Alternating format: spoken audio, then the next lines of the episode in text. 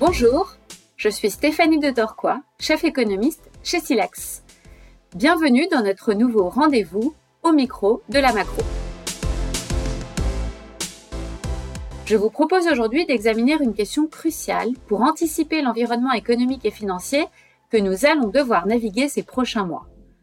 Croissance robuste et désinflation soutenue sont-elles compatibles dans la durée?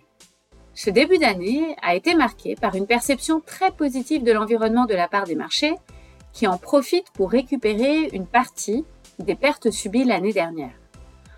En effet, nous nous trouvons actuellement dans cette période de transition un peu particulière entre inflation très forte que nous avons connue en 2022 et ralentissement économique qui devrait prendre de l'ampleur en dernière partie d'année, voire même début 2024. Cette période est caractérisée par une forme d'accalmie.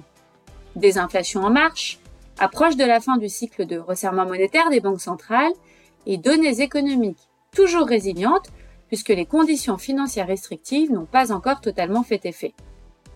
Cette période est également celle où une polarisation se crée entre ceux qui anticipent un atterrissage en douceur de l'économie américaine, c'est-à-dire une baisse non douloureuse de l'inflation sans ralentissement économique notoire, et ceux qui pensent qu'une récession à terme sera difficile à éviter. En attendant le verdict, les marchés profitent de ces conditions favorables. Il est possible que cet environnement se prolonge encore quelques mois.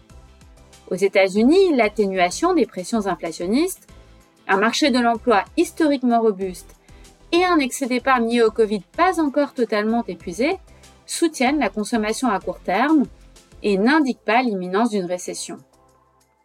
En revanche, cette économie toujours très résiliente, couplée à une réserve fédérale américaine déterminée à ne pas répéter certaines erreurs du passé, l'ayant conduite à ne pas en faire assez en termes de resserrement monétaire, implique que les conditions pourraient rester encore particulièrement restrictives pendant une période prolongée.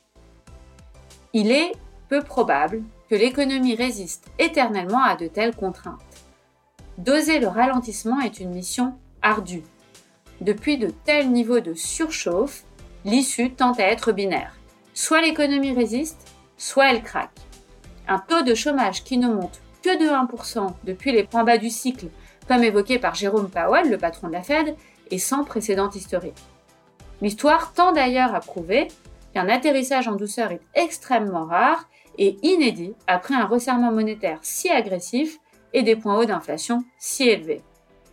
Nous traversons, en cette première partie d'année, la période du cycle de marché la plus difficile à naviguer, alors que les investisseurs hésitent entre acheter une économie qui résiste ou vendre une récession qui se profile.